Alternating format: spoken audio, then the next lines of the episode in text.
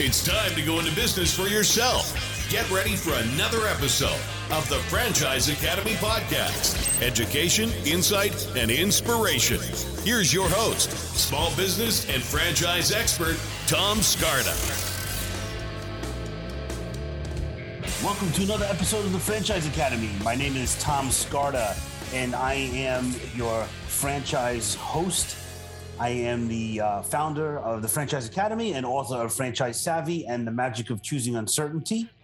And for 16 years now, I've been helping people find the right franchise and understand the franchise industry and whether it's a good fit for them or not. If you're thinking about buying a franchise, investing, um, diversifying your portfolio through franchise ownership, we should probably have a conversation. I have some good insights for you uh, and what to stay away from and industries that you must definitely take a look at that you probably never thought about before.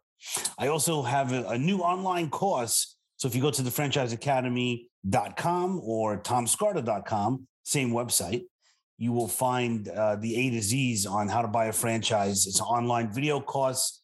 Everything that ever came out of my mouth about franchising is in those videos, everything you want to know. And it includes uh, a 110 page book uh, a workbook uh, follow following along, following the numbers on how to buy a franchise, basically. So today is interesting. I have a really cool uh, guest with me. His name is Chris Wallace, and so Chris is the president and co-founder of InnerView InnerView Group. So it's not interview, but it's InnerView, and he considers himself an accidental entrepreneur, which I can't wait to hear more about. He started his company at age 31 after successful roles with PGA Tour and also Comcast. Chris, welcome to the Franchise Academy. Um, thanks so much for having me on today. Yeah, this is so great. So you're based in Philly, so we have that Northeast vibe going on here today. Uh, right. I'm loving that. So give us the, the elevator pitch. What is InnerView? So InnerView, um, it kind of goes back with the the story of being an accidental entrepreneur. Um, you know, I've been a salesperson my whole career. Uh, some may say my whole life. And um, what we did, what we do at InnerView is we really help organizations better connect what they're doing on the marketing side and what they're doing with their brand and the people who are representing them from salespeople to customer service. You know, a lot of industries we work in, there might be technicians or installers or really anybody who interfaces with the company, you know, making sure that what the, the, the strategy that the, the brand people spend a lot of money on, right? The, the positioning, the messaging, all those things, that that message is coming through loud and clear in every single one of the customer touch points. That's a long way of saying we help take the brand we translate it and we market it to the people who work for you and who represent you, um, not necessarily directly their customers. It's a little bit of an indirect path, but we're making sure that the people who represent the brand believe in it and can tell that story consistently. So interesting. So if you have a franchise and uh, it's traditional brick and mortar, um, I don't know, let's just call it McDonald's since everybody knows McDonald's.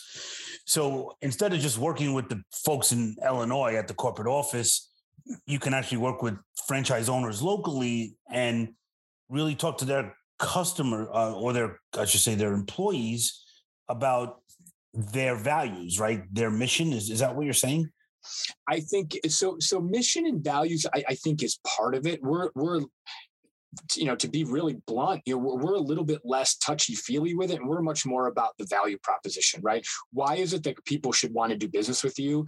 Not just about making them feel good about working there. That's part of it, but really, at the end of the day, what we want to help organizations do is again take all this money that they've spent on building their brand and deciding who they want to be in the marketplace, and making sure that what they're saying aligns with the actions of their people you know, who serve the customers every day. And I think maybe let's take an example of a franchise business that's maybe smaller than McDonald's. Okay.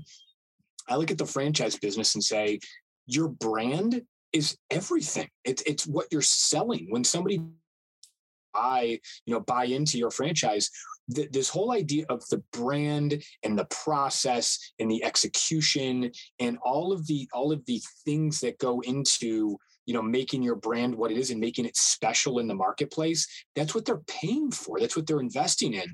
So making sure that you can really define what what the experience with your brand should be and then replicating that over time and time again and supporting your franchisees supporting the people who invested in you so their people can deliver it their employees can deliver time and time again.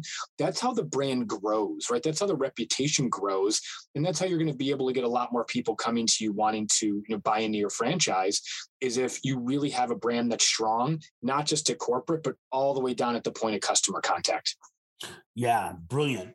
So would you agree with this? Like for me, I believe I'm going back to McDonald's. I believe McDonald's does not sell hamburgers, fries, and shakes. What they sell is dependability and reliability. That's their value proposition, right? Uh, okay. Yep. Right. So is, is that what you're speaking of? Because like I know that if whether I go into a McDonald's in New York or Philly or Kansas or Florida, we, you know, Seattle, doesn't matter. When I order a Big Mac, I know what I'm getting, right? Two all beef patties, special sauce, lettuce, cheese, pickles, onions on a sesame seed bun every time. yep. yeah, I think that reliability piece is is a great point. You know, when you know when we think about the McDonald's brand, what is their brand promise? It's you can depend on us. You know what you're going to get. Um, you think about you know one that comes up a lot with me and in, in, in, talking about brands is Chick Fil A comes up a lot. Chick Fil A. I jokingly say Chick Fil A did not decide to compete on chicken. Like they did not say we're going to have the best chicken. Their chicken's really good, but that's not how they're competing. They're competing, they're selling an experience. You look at other players in the marketplace, you know, you could keep going through through quick serve restaurants. You know you've got some that are selling you know fre- fresh ingredients. You've got some that are it, it's it's something other than they're not we're not selling tacos or burritos. We're not selling hamburgers. We're selling something else. Making sure that people understand that and understand the role they play in delivering that is so incredibly important. Right. And and so how do you get the folks that are there, you know, working a quote unquote job to to buy into the the brand. Yeah, I mean, so uh, that that's the hard part, right? So especially when you're big and you've got, you know, if, you're a franchise business that has people spread all over the place, that can be a challenge. Um, the way we start is we start by really building a feedback loop with those frontline teams. Okay. Um, we're, we're, big believers that if you want somebody to do something, the first thing you need to do is ask a question, not tell them something, right? It should mm-hmm. be, it should be asking them their, their opinion. And we look at it as most brands have um, spend a lot of money, really, and especially bigger brands spend a lot of money to find out what their customers think. What do they think of us? What do they like? What do they not like? How's our brand position in the marketplace? But what we've done is we've built a tool called the brand transfer study. What the brand transfer study does is we say, okay, quite literally, how well is your brand transferring from your vision of corporate down through your employees to your customers? You know what your customers think, or most brands know what their customers think, but we're providing this feedback loop to the frontline teams to say, here's what the people who serve your customers think. Here's where they think you're strong. Here's where they think you're weak. Here's where they think the competition is beating you. And really understanding you know what they believe and what they think is the first step in, in reaching them. And i think that the big why behind you know if you were you know ask the question of why should they want why should an organization want to know this we look at it and say would the perceptions of your frontline teams the person and this could be you know somebody who's who's working a register at a mcdonald's right?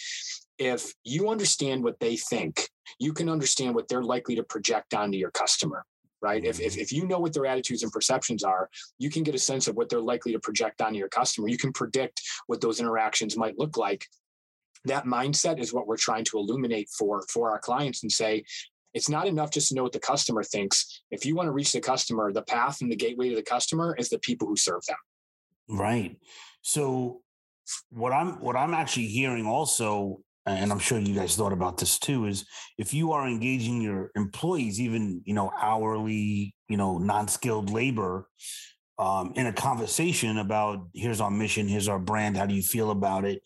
Um, it adds to uh, retention for that for the employee. I, I, you know, it's like, hey, they they care about what I think about their stupid mission, you know, because that's probably what a hourly employee would say. and uh, they might say to Chick Fil A. Would they say it at Chick Fil A? No. no, they wouldn't. Right. So so the the the notion that this is this is too hard to do um, you know what what's the statistic that a chick-fil-a a chick-fil-a um, typical location does like 15% more business than the average mcdonald's or burger king location in one less day per week okay? So they're not open sundays. So think about that. Think about whether or not those investments pay off and whether it's too hard. Um, look at it from the perspective of chick-fil-a and say their business performance more than justifies the time and effort that they put into building out their brand and making sure that when somebody says it's my pleasure to serve you um, that they mean it. And any customers aren't stupid. They know when when when the person saying that actually means it versus they're they're paying lip service. Look at the commercials that they do. They're all about the employees going above and beyond and understanding the customer. And what I would put back to you, Tom, is McDonald's has been the example we've been talking about thus far. Who has a bigger impact on the perception of the McDonald's brand? The CMO or the people that work drive-throughs? Right? Think about that. Who has you talk about unskilled hourly employees? who has a bigger impact on how customers, consumers perceive the McDonald's brand? The people who work in their restaurants or the CMO? I'll argue it's the people who work in the restaurants all day long. Oh, I'm with you on that. A thousand percent. A thousand percent. And that's why I want to have you on because you you have this kind of inside inside scoop, I guess, uh, insightful, and and um, love that. And I wanted to just say that you had brought up that stat about 15% over McDonald's a, another way I say it is a Chick fil A, one unit will do more than a McDonald's, a Chipotle, and a Subway combined. I mean, it, it's it, it, and that's just one example. You could go into other industries too, but obviously your your you know your audience is in the franchise space, and I think there's there's examples throughout you know throughout the, the franchise space. I, am an I'm an investor in a in a franchise business. I don't own a franchise, but I've invested in a franchise business, and I've seen what it takes to build that brand. And you know the mm-hmm. the consistency, right? franchising is all about a playbook, right? You have to have a playbook that can be repeated over and over and over again. Understanding how to connect that playbook and, and, and make that playbook a, a, great reflection of the brand that you want to be and have it be something that a franchisee can pick up and then replicate with their people it's so important. And it's one thing to say well here's the pos system that we use and here you know here's where you order your cleaning supplies from and here's where you get your blenders from so on and so forth. It's another thing to have the experience. And this is you know ultimately where where all of this is going is the customer experience has to stand out, right? That's why you say consistency is what McDonald's selling as opposed to hamburgers. The experience is what's going to make people decide to do business with you or not decide to do business with you. I don't care what kind of franchise business you're in, you're delivering a customer experience in some way, shape, or form.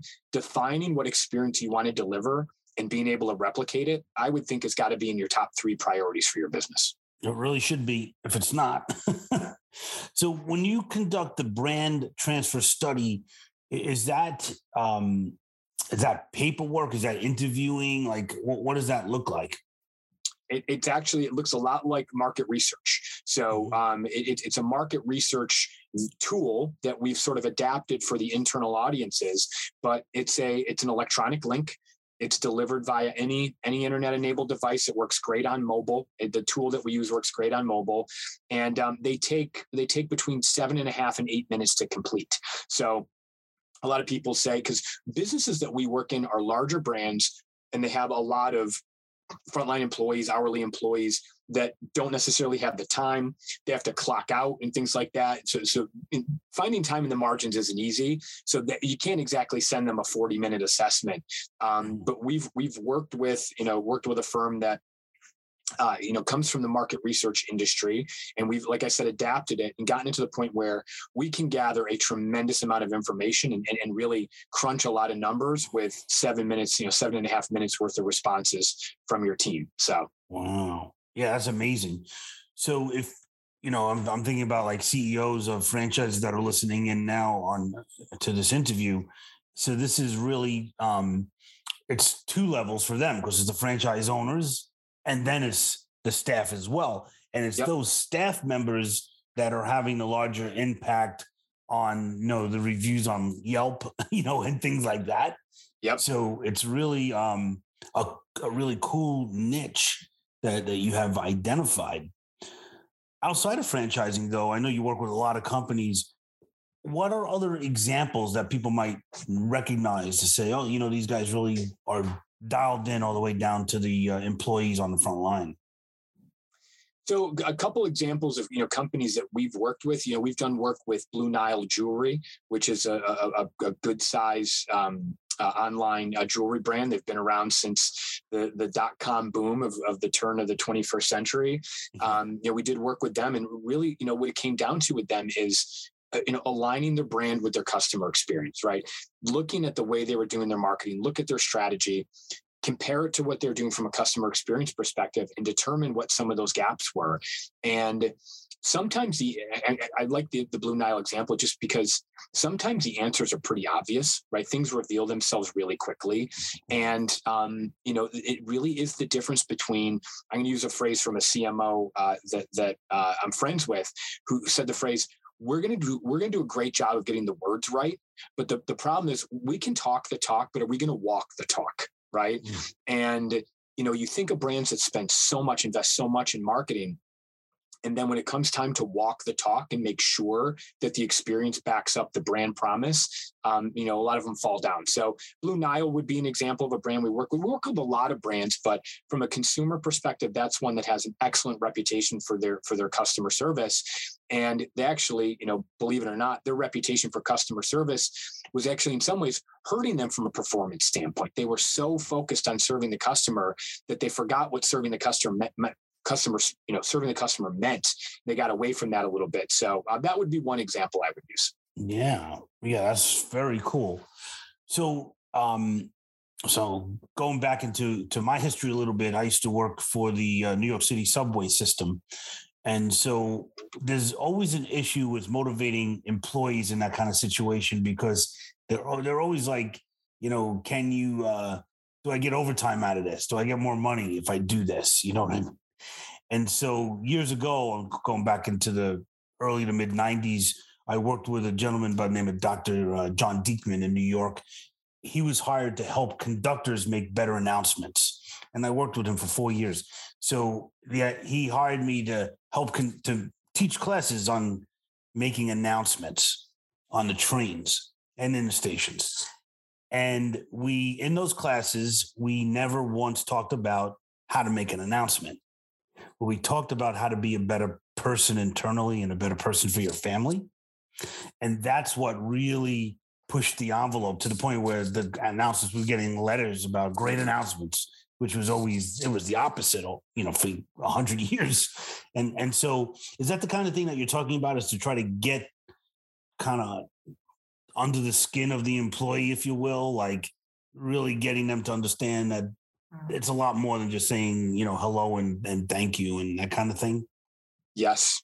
I, I couldn't I couldn't have said it better myself, Tom. I, the way you you know it's it's an influence based strategy and and i want to i want i want i want to unpack that for a minute i know that sounds like consultant speak what i mean by that is it's the difference between saying you know new york you know new yorkers i'm from upstate new york originally by the way not not the city but i'm from upstate and new yorkers have a reputation for being direct well you know sometimes the way you know the way you get somebody to do something is help them identify the answer for themselves how, how, let the answer reveal itself and the actions and behaviors are going to follow once it's their idea versus you know this is what you need to do top down say this do this um, that doesn't work. I, I, I can i can tell you flat out that trying to drive cultures of compliance in 2021 heading into 2022 it doesn't work it just doesn't work um, everything is an influence based strategy. There, there's companies making a lot more money than mine is who are driving you know internal influence based you know leadership inside organizations because it's all about building coalitions. It's all about you know uh, uh, you know building respect and building you know empathetic leadership that's drawing people into the process. And it's not about telling people what to do. There's a lot of organizations that have good plans but they where they fall down is the execution. A lot of times the execution is failure to get people on board. So um, it goes back to what you said is help them see the path on their own and help it, you know, let it reveal itself versus telling them what to do. So, Chris, it sounds also like um, true leadership, right? Because I always feel that there's a big difference between a leader of an organization and the manager. um, the managers needs to realize that they're you, you, don't manage people you lead people you manage paperwork you know what i mean right so so do you do a lot really on at the c suite as well trying to get those folks to to change if if that's noted you know maybe that's part of the process right we get asked that question a lot tom to be totally honest and i think that the the best way i can answer it is this um, we sort of do it the same way that I just described. We do it the same way with leadership, which is we our, our point to to a, an executive uh, mostly on the marketing side is pretty simple it is as soon as you start listening to your people who are in the trenches you're winning as soon as you make the decision to gather feedback from them what you're able to do with that and what those insights can can do for you from from a strategy perspective from a leadership perspective are are um, they're they're hard to quantify right? There's so many different ways you can go with it. And i'll give you an example. What we find is most organizations hire us and they say we need to get our people on message okay? We, we need to drive a message down. And we gather the input from the frontline teams and the same thing always ends up happening. They always look at the data and they say well, maybe we have it wrong. Maybe it's not them who has it wrong. Maybe we should be shaping our strategy based partially on what our frontline teams are seeing every single day rather than just the research that we have or rather than our hunches right? Or rather than just industry data. Maybe listening to our people is a great way to shape our strategy. So from that perspective i would say that we are helping them. We don't go in and tell them we're going to knock their heads together and make them better leaders. But by sharing with them a new perspective, the perspective they don't have from their frontline teams, it really opens their eyes. And I think it reveals ways for them to be leaders in better ways. So I wouldn't say the core of what we're doing is leadership development, but there definitely is an element of we talk about a lot about alignment, right? Getting leaders aligned around an approach, and it's a lot easier to get aligned around an approach when you're working off of data than hunches. Mm-hmm. When you got a whole bunch of people who have their own hunches and they're competing for no, my hunch is the right one. When you can look at some data and people can you know look at those those insights and say yes that path is a little bit more obvious now. That makes sense. Now you've got a leadership team that's aligned. When they're aligned the, the results downstream with the frontline teams are a lot better. No i totally agree. And just a personal example and it's not about me but i think you'll this will resonate. So the, the founder of the company I work with called Franchoice, uh, Jeff Elgin, just a brilliant guy, one of the smartest people I ever met so when when he has like decisions to make uh, big strategy decisions on on the momentum of the company and which direction and all that kind of stuff he'll pull together people that are on the front lines doing the consulting like me every single day. And that's how he makes his decisions. I mean right. it, it's brilliant right? That, that's the kind of stuff you're talking about. Um, and just recently, I got to say, maybe three years ago, he decided we do a conference twice a year.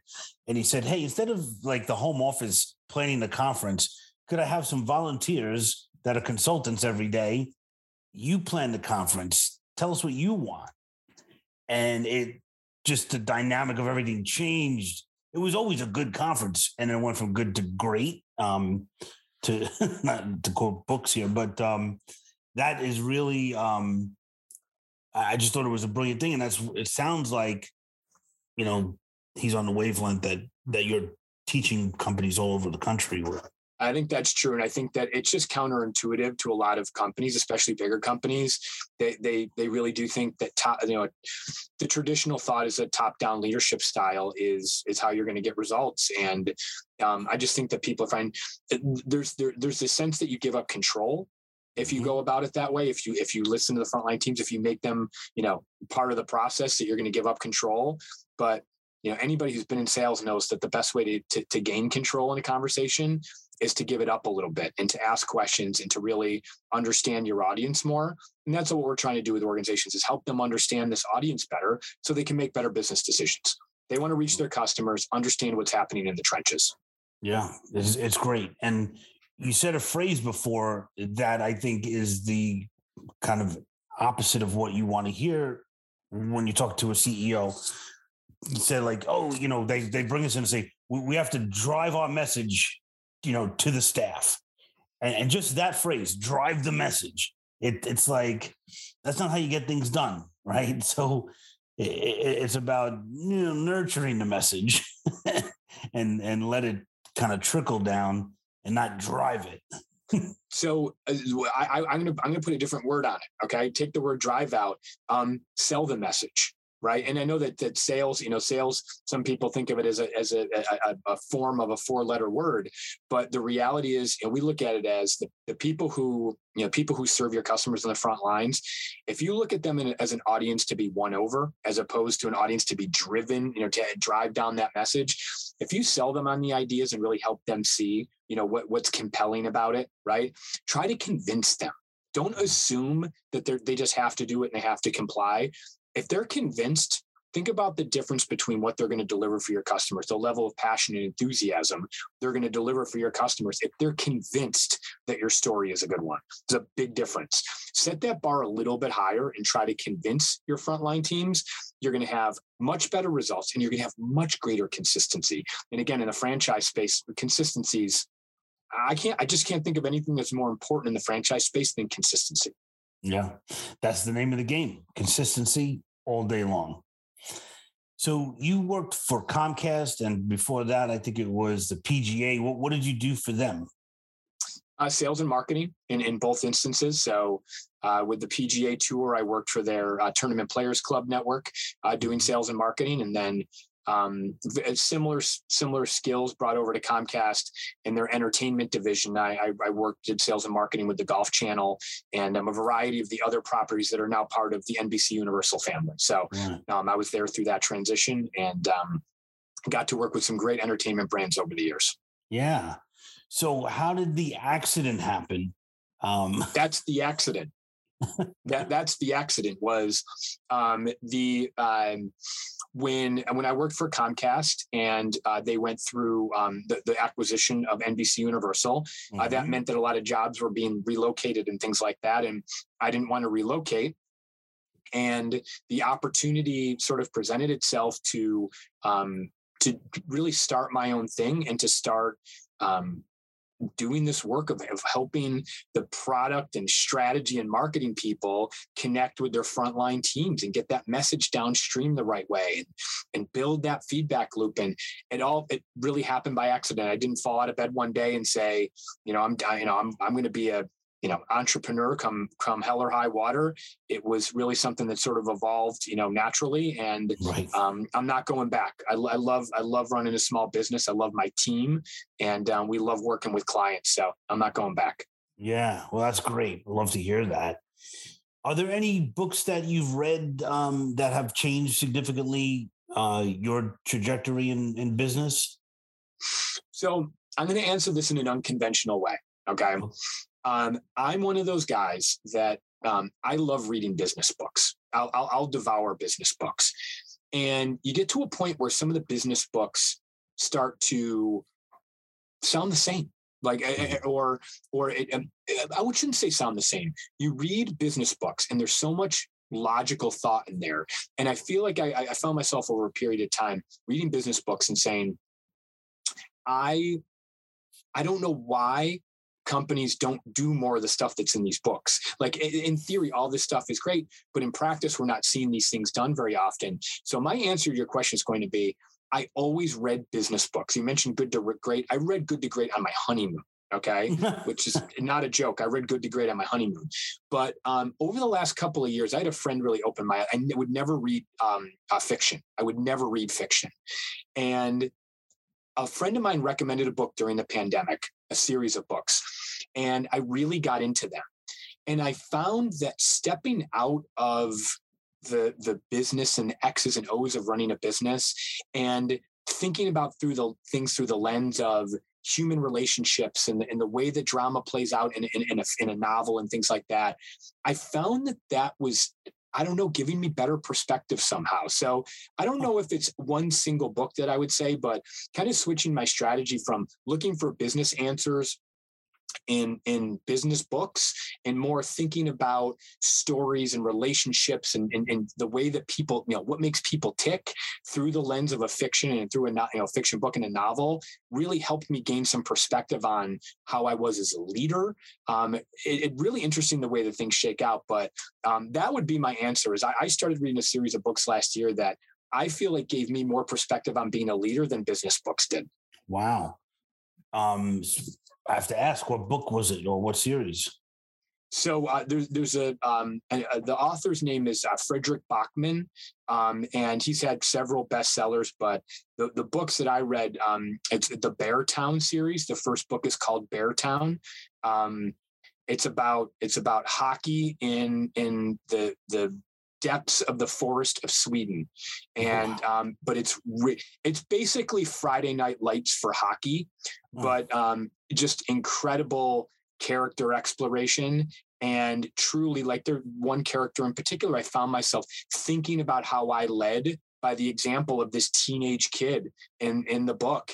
And again feeling like being drawn into that story helped me attach to things i need to be better at. So um I, I never would have thought that would have happened because I was never a fiction reader.